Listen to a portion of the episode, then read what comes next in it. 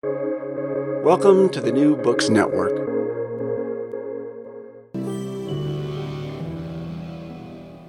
Welcome all, this is Greg Soden. Thank you so much for joining me. Throughout the years of making podcasts about religion, one of my favorite things to do has been to pick the brains of my colleagues from the classroom to see what their practices are like. What do middle school teachers and high school teachers who discuss religion do to keep curriculum engaging and constitutionally appropriate for our secondary students? How do teachers help students engage with practitioners and experts? How do teachers engage the local? How do teachers frame experiences aimed at religious literacy? This episode features my conversation with Corey Wozniak, a teacher from Las Vegas. In this episode, Corey walks me through his journey into finding a passion for teaching about religion, what it's like to teach about religion in Las Vegas specifically, some of his favorite curriculum activities he does with his students, and the day to day life of his career. We also discuss Corey's amazing article, The Buddha at the Bellagio Teaching Religion in Sin City, which came out in the March 7th, 2022 release of The Revealer my favorite online magazine that explores religion and its many roles in society and people's lives. The Revealer is published 10 times a year and takes on how religion shapes and is shaped by the complexities of culture.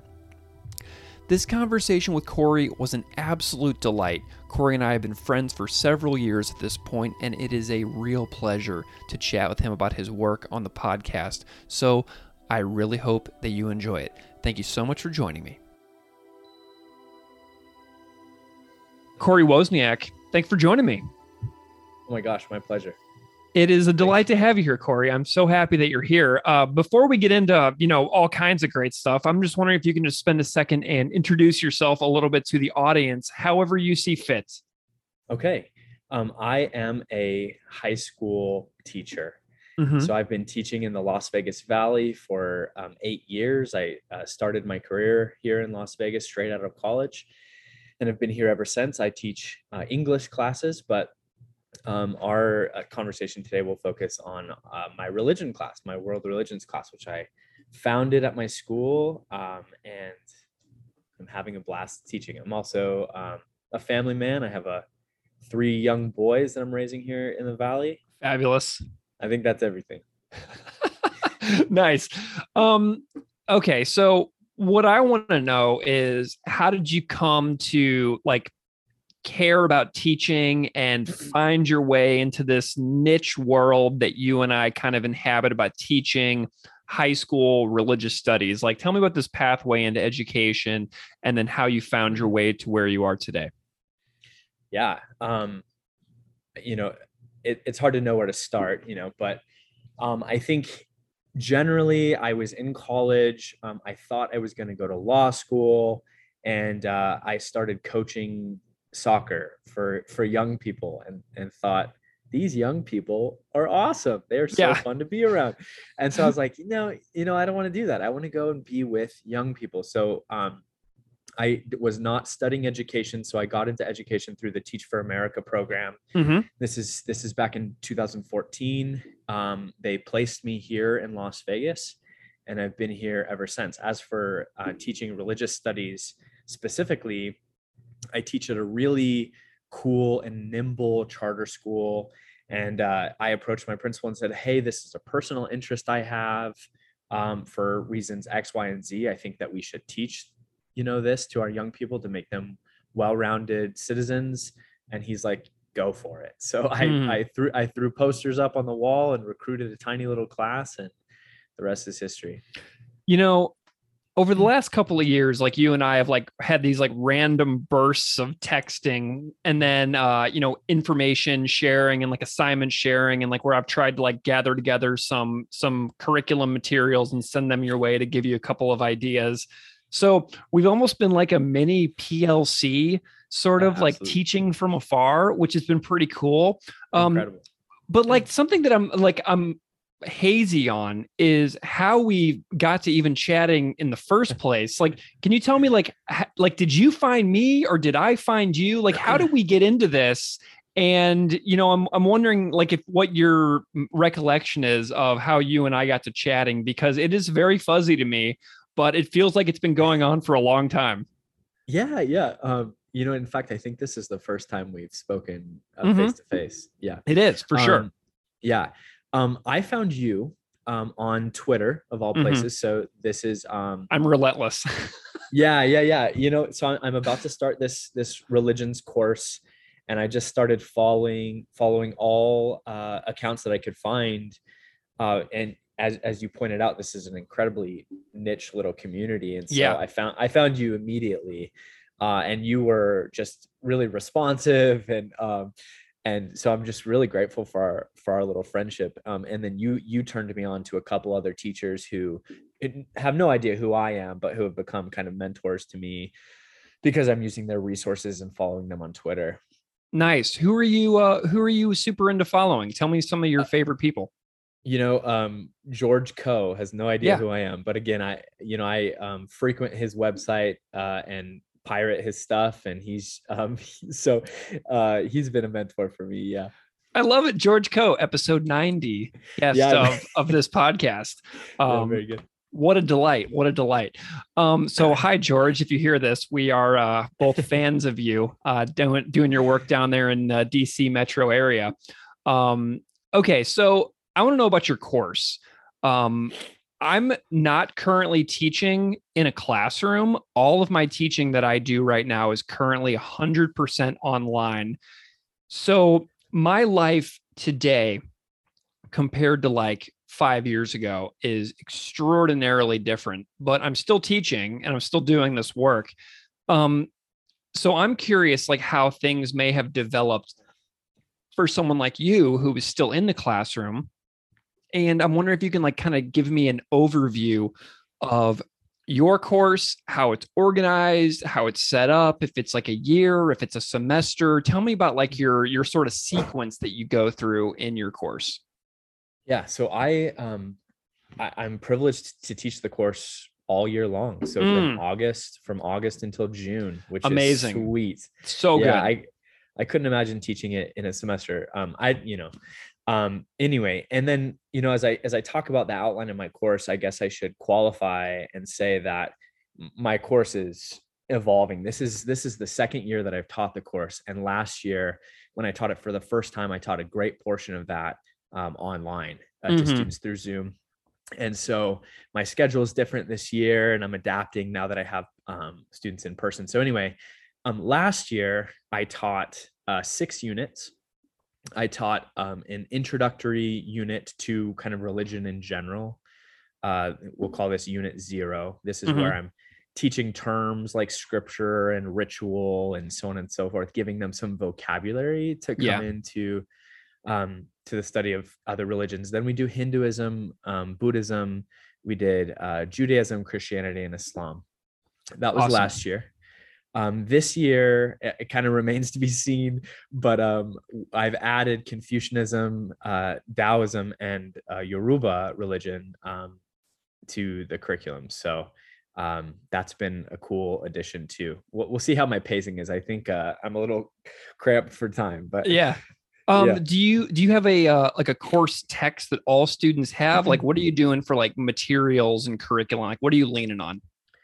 My kind of unofficial textbook for the course is Stephen Prothero's God is Not One text. Great book. I, I, I, find it really accessible for for my students. They can they can read and understand most of it, um, which has been great. Um, and then I've leaned pretty heavily on um, some other texts to uh, Huston Smith's uh, you know um, classic book and then some uh, great courses as well um, mm-hmm. which have been really really useful courses on religious literacy and um, they come with really nice little outlines and things um, so but uh, I, I, the primary textbook is Prothero's book how do you get like what are you is there some way that you enjoy kind of breaking down those chapters with students? Because i would whenever we would do a chapter of that book um the students would, would read it over the course of a couple of nights and then we would have just like a gigantic class discussion um, you know socratic big giant circle in the room et cetera et cetera. Are there any ways that you kind of like seek to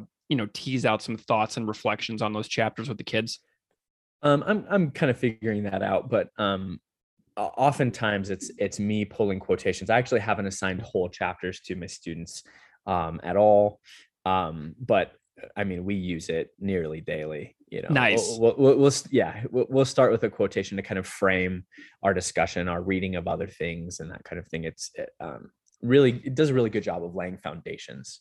Cool, cool, nice. Um, you know, I'm, I'm curious about how you're doing assessments in your course as well. Uh, I never would, I never did exams or anything like that in my course. Um, we did a variety of other kinds of assignments.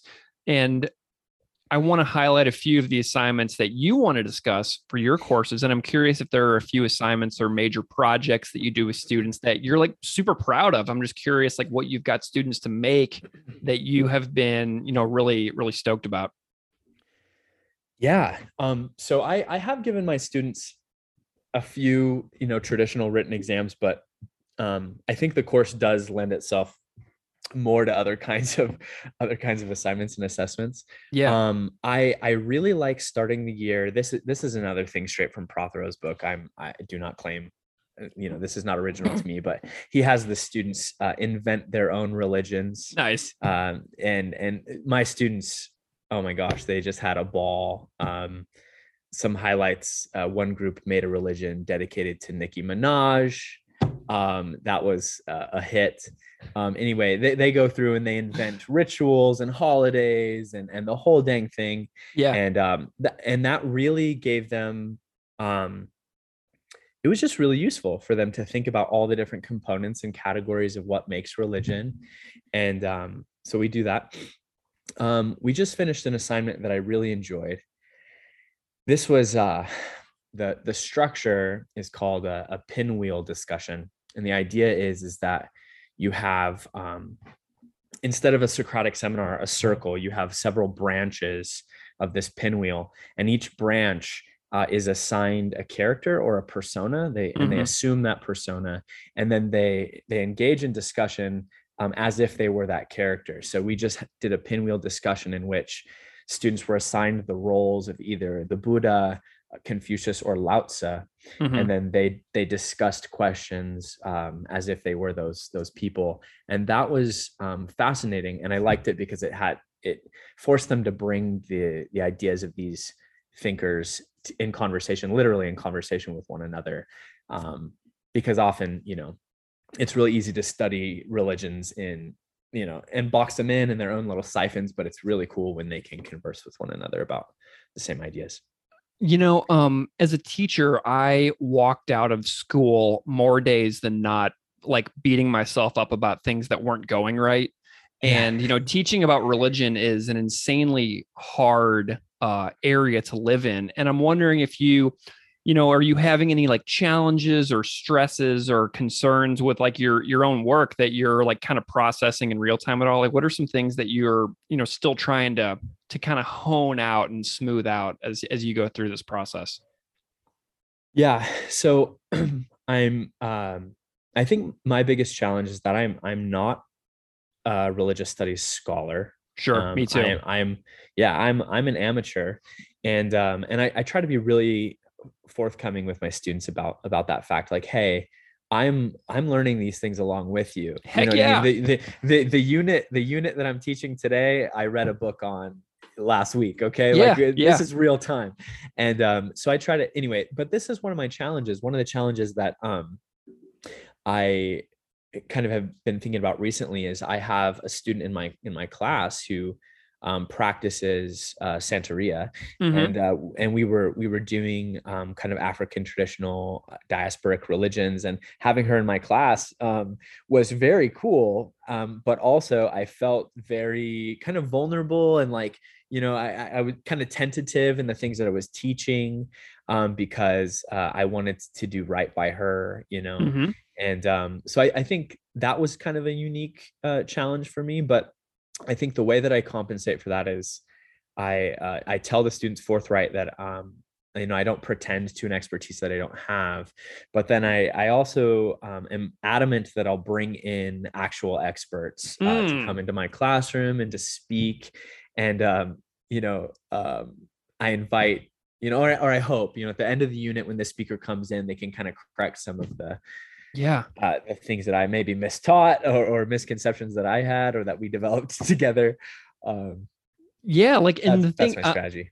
I'm glad to hear that you uh, utilize guest speakers. That was one of my favorite things to do is to bring in people from the community into the classroom that students could have direct engagement with people who, you know, practice certain traditions.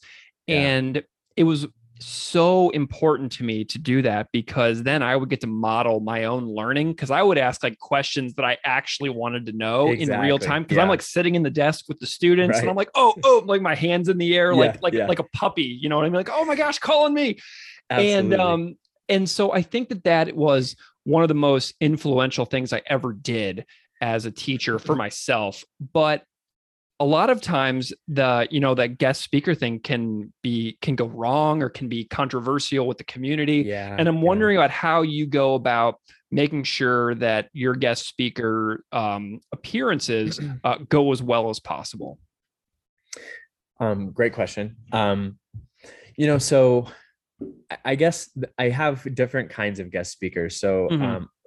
You know, if I'm oftentimes I'll have uh, academics come in, and um, I think they because they teach in university settings and things like that, they know kind of uh, how to speak to a lay audience um, about about religion and, and what it means to teach in a public school and things like that. And they they they don't really need uh, all that much coaching um, but it can it can be a little hairier if you're if you're talking to um, you know a, a practitioner um, of the of the religion and and it gets the, that line gets a little blurrier.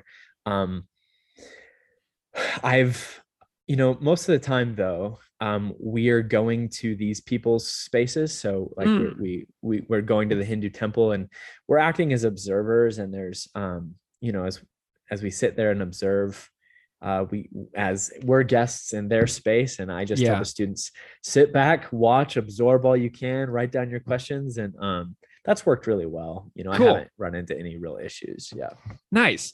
Um, I, I like to see that kind of uh, work being done too by teachers because it engages with the hyper local. So instead of things being out there far away, hundreds or thousands of miles away, it's right in front of you with an actual tangible experience.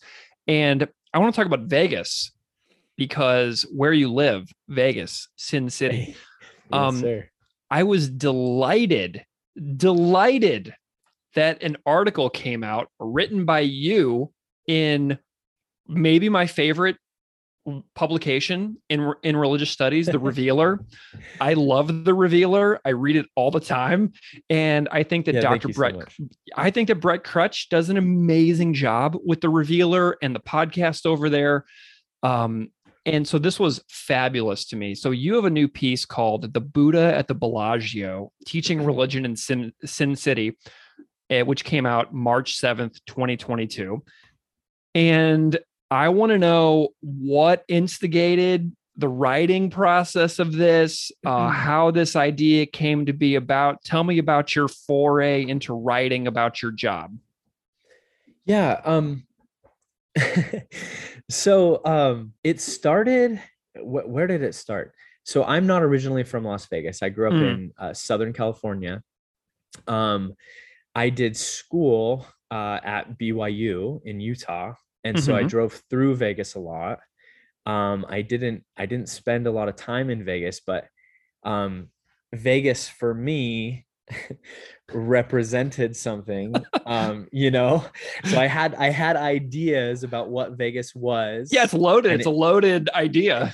yeah and so vegas was sin city um vegas was sodom and gomorrah okay Mhm. vegas was like billboards that um you know i should avert my eyes from um you know um that that's what that's what las vegas was to me and then i moved here um i was actually assigned to las vegas by teach for america Mhm. and and I came here and um my perspective on on the city uh, changed Mhm. um you know and so um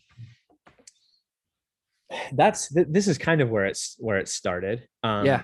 you know I I was fascinated by this kind of the aura of Las Vegas as Sin City and and the reputation that it had for itself and then all these um you know pockets of genuine religious practice and religious iconography in kind of surprising places. I, I, start my piece talking about how the Buddha is on billboards everywhere around the city yeah. for uh, for the Tao nightclub, and so that's that's really where it started.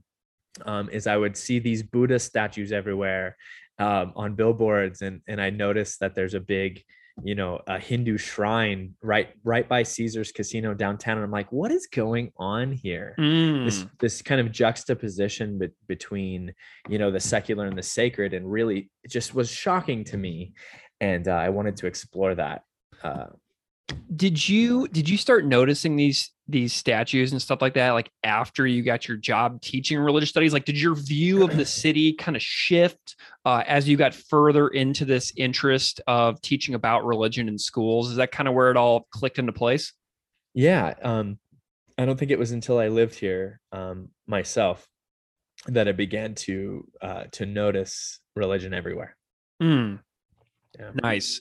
It's uh, you know, I was listening to the um I don't know if you listen to the Keeping It 101, a Killjoy's Introduction to Religion podcast with Ilyse Morgenstein Fuerst and Megan Goodwin, but it's amazing. And they did a recent episode about Buddhism where they talk about those like garden planters where like the top of the Buddha's head is like removed and there's like a plant coming out of the top of yeah, his head. And so, you know, they were they were talking a lot about that. And so I was making some connection between that kind of stuff and then your article and the way that the buddha is used and sort of incorporated into all these different purposes um, often as entertainment or for decoration and the mm-hmm. people who are engaging with this stuff aren't really aware of any of these teachings mm-hmm. at all um, that you know are important about buddhism in general but um so that's kind of like where where my brain was is like seeing the ways that different places and people um use the imagery of the buddha in ways that are you know variously like uh, decapitating in one. Yeah and then yeah. also on billboards trying to sell people stuff or having like a nightclub experience with another. So that's where my brain was going with this. And i mean that's that's kind of wild. And i'm wondering if you can just like um tell me like some other stuff that you see when you're going around town. Like what else do you notice whenever you're whenever you're there? I want to go on like a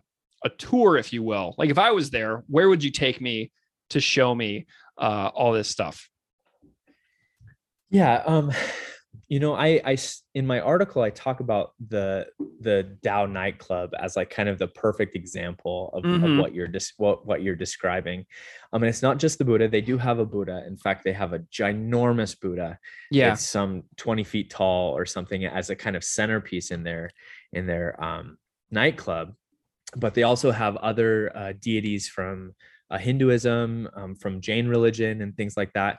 And they they often use these statues in their promotional materials, and it, it's kind of shocking because you have these um, dancers. Um, you know, in risque outfits, uh, posing, you know, on the laps of these statues. Wild. These, it really, it really is. And um, you know, um, it, it's really shocking. And um, that that they post these things on their Facebook promotional materials and things like that. And I, I think about, you know, I, I'm a Christian and I think about the outrage that would ensue if similar pictures were done with, you know, a statue of of, of Jesus. I often um, think about that as well. Like, what if Jesus was like almost like used as like almost like a mascot for a sports yes. team and yes. things like that yes. and i'm just like okay you know whenever you like replace something for something else like what would the result of that be i think about this kind of stuff all the time this is what a nightmare my brain is so you know and it's interesting because um Tao got some pushback um this this group of religious leaders came together and said uh, this is inappropriate but then you know they they made some concessions. They removed some statues, but not others. It's kind of, I, I don't really understand why, you know, they removed some and not others. Um, but it's it's pretty clear that the the statuary, the, the icons, the religious elements are not kind of incidental, mm-hmm. but central central to their marketing campaign because. Um, you know they they can't they can't remove all the statues without losing a considerable kind of part of their of their branding of their messaging. Yeah, yeah and you said and, they would uh, to, they would be so expensive to rebrand if they took everything out. And I mean, so it's all about the dollars and cents here in my mind. Yeah, that's that's exactly right. Um, the Tao just opened up. Uh, they just renovated their like rooftop pool, and uh, was not surprised to see that they have uh, a couple more icons up at the top. So, um, do you just I, like? I would, do you just like go through there every once in a while? Be like, I wonder what Tao's doing, and like you like pop into the club like on your way home from work or something, just to like scope out to see if they've changed anything around. Okay, so confession. Um, I I am um not a club hopper, not in the least, mm-hmm. not in the least. But not I find nor am I. Yeah, but I find um I just I do find the culture kind of uh, just interesting. To to go back to your original question, you know, you said where would I go? Yeah, and I think, you know, it's it's I could point to particular locations, um, like like Tao or uh, as I said, like the statue of um, the the Hindu statue next to Caesar's. There are interesting locations where this juxtaposition is very obvious and interesting. However, yeah what what I would say is that it's more than that. It's more than like religious particular locations. It's the entire um, kind of mindset. It's it's the the spirit of Las Vegas that I think is kind of religious top to bottom. Mm. it's um, you know, it's this idea, this kind of worship of fortune and chance. Um, it's this the the seeking of alternative forms of consciousness right mm-hmm. um, it's it's edc the electric daisy carnival that happens every year in the springtime which to me is just um, overtly religious um, both in the effects that it you know it offers people um, what people get out of it but also in the imagery and things like that it's um but it's again it's more than like particular locations and more a mindset like people come to las vegas for religious experiences. Mm, amazing. Um, yeah, I, I mean, I agree because you go there and like all of it's like a lot of people are just like drinking and seeking other forms of consciousness. So there's a lot of that that's going on. Like there's different pathways into different kinds of experiences.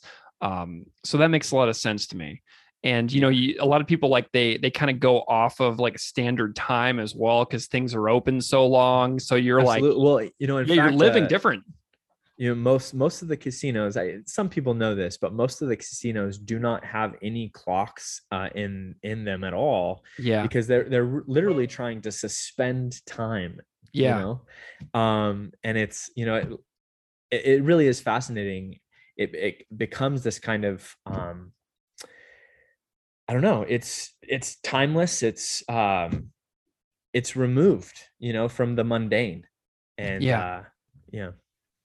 I love it. Um, there, there's a term in your in your article that I was not I, that I don't think I've ever read before. Um, theophany.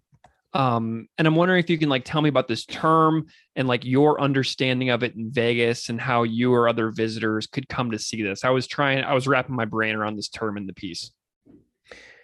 So, um, theophany to me means uh, a revelatory encounter, a vision um, of of God mm. um, or of a, of a divine um, figure, and um, you know this is this is uh, the the the climax. This is the end goal for mm-hmm. for a lot of religious practice, and um, in my piece, I talk about how Las Vegas offers a kind of theophany because it offers face to face encounters with A list celebrities um, who act the part um, of, of God or goddesses for many uh, rabid fans.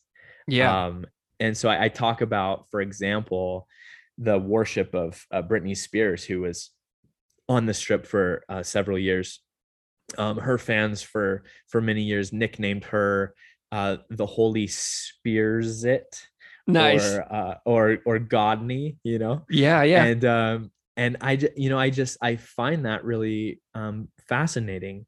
Um I teach you know as I've said I teach high schoolers and I've seen that with my students. There mm-hmm. there is a kind of um you know they call themselves fandoms um, and these fandoms have a lot in common with with religions. Yeah. Um, yeah.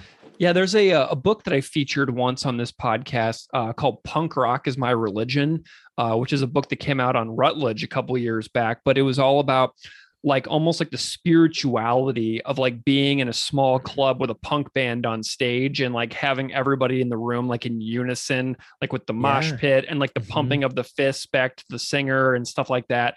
Um, so I get it. I, I understand exactly where you're going with that.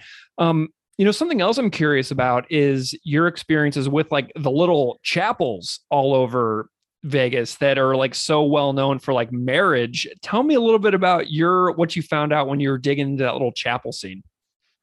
yeah it's it's interesting um you know your listeners might have um heard or read that one of the kardashian uh were married but not married to travis barker this Yeah. this weekend uh, in a las vegas chapel. Um and you know this is this is i think a really good example because um they were uh, apparently married but they did not have a license. So it both was but was not a, a marriage. Okay so they they they went through the forms of marriage but as far as um it's not a legal binding marriage at this point and i think that's a kind of good example you know these chapels um it seems like a lot of the marriages that happen inside them are um kind of tongue in cheek um you know but but they um nevertheless they happen and this industry is huge. It's huge for las vegas. Um you know i don't have a number on me but um it I was love it. surprising yeah really Yeah. surprising yeah I love it. Um, you know, I'm I'm just wondering if there's anything else about the article that you like were interested in sharing, like uh challenges of putting it together, or um, you know, what it was like to to get this piece about your hometown um published, and anything that you are feeling excited about that you wanted to share for the listeners. one of the the things that i talk about in the article is um, my students rather heterodox religious beliefs i talk about um, their you know the ways that they combine and syncretize different religious practices into um, you know wholly unique and personal uh, spiritualities. And so my student i talk about how my students are catholic but also use crystals and tarot cards and things like that. And i'm i'm thinking through um, kind of what this means uh, for for gen z. Yeah. and um you know I, I don't i don't pose all that many answers. I'm i'm making observations and kind of painting some profiles of my of my students um but it, it is interesting. It seems to me that gen z is more eclectic in um how they practice religion and they seem um, from my perspective to be a little less concerned with or- orthodoxies and with creeds and and they kind of have this i say in the article um they they take the position of buffet believers Yeah. in here in las vegas we're the city of buffets they Yeah, just yeah. kind of go and they sample um practices and and and things from all these different religions and they like that um Yeah. this you know and so i i'm i continue to find that fascinating as i teach these young uh spiritual explorers I love that. And that resonates with me a lot too. Um, and kind of, you know, echoes a little bit about my experiences that went from like 2012 to 2018 in my classes. And that was one of the most inspiring things is how much students liked to see what other traditions have to offer because they're like, what if I feel like incorporating something into my life? And like they seem just so cool and like um like sponges. Like they just yeah wanted to know and it was just an endless source of fascination and curiosity um, and i just you know i love that kind of work uh, i'm wondering what what you're reading or pursuing or studying to continue to you know push your own understanding and knowledge within this content area because i know that you're still growing um, as a learner right alongside your students and i'm wondering if there's anything that you're really excited about lately that has you know helped you a lot Uh, yeah. Um, the thing I'm most excited about is this summer I'll be attending a three week institute at the uh, Union Theological Seminary. This is through the uh, National Endowment for Humanities. They they bring teachers in for three weeks. The seminar is called "Lived Religions in New York City." amazing I am so thrilled. So I think the idea is is that we're going to see how religion is practiced by real people and kind of show that religion is more than musty texts and and stuff like that that these are um, embodied um, things that are that are practiced in real communities. And i'm i'm thrilled about that because i think thus far in my classroom i tend to emphasize doctrines and beliefs and scriptures and things because those are easy to communicate um and because all you know much of my knowledge of these religions is secondhand and bookish yeah. and so i'm really i'm really excited to go and watch these things happen and bring some things back to my classroom. You know i went to uh new york city a few years ago um for a concert at madison square garden and i was thinking about the podcast and all the books and stuff like that that i've read and the people that i've talked to and there are there's so much in relation to new york city. Um, i went to that uh, Hare Krishna tree in Tompkins Square Park on the Lower East Side. Um, I went to the first Zen Institute, which was founded by um, uh, Alan Watts's um, mother-in-law. Uh, is that right? And and her husband, so Sokei-an Sasaki Roshi, and his wife um, Ruth Fuller Sasaki, who Ruth Fuller Sasaki is Alan Watts's mother-in-law. But they founded the first Zen Institute in the United States and it's in New York City, right there in Manhattan. And so I was like standing out in front of this building and I was like, wow, this is amazing. And then that tree, the Hare Krishna tree in Tompkins Square Park, I was like, this is so cool just to think about all the ways that New York City has important spots. So I'm hoping that that you get uh, some of those amazing experiences as well at that institute, and definitely tell me uh, how it is because maybe I'll apply for it in the future as yeah, well. Yeah, ab- absolutely, absolutely. Yeah, I'm I'm thrilled. That's awesome. Well, Corey, um, where can people connect with you if they uh, want to know more and follow along with with your journey?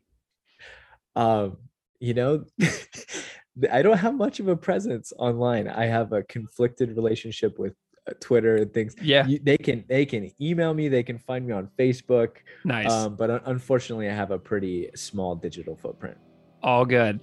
Um, well, Corey Wozniak, I have love this chat. I hope that people will go to the Revealer and check out your piece, The Buddha at the Bellagio Teaching Religion in Sin City, in the March 7th, 2022 release of The Revealer.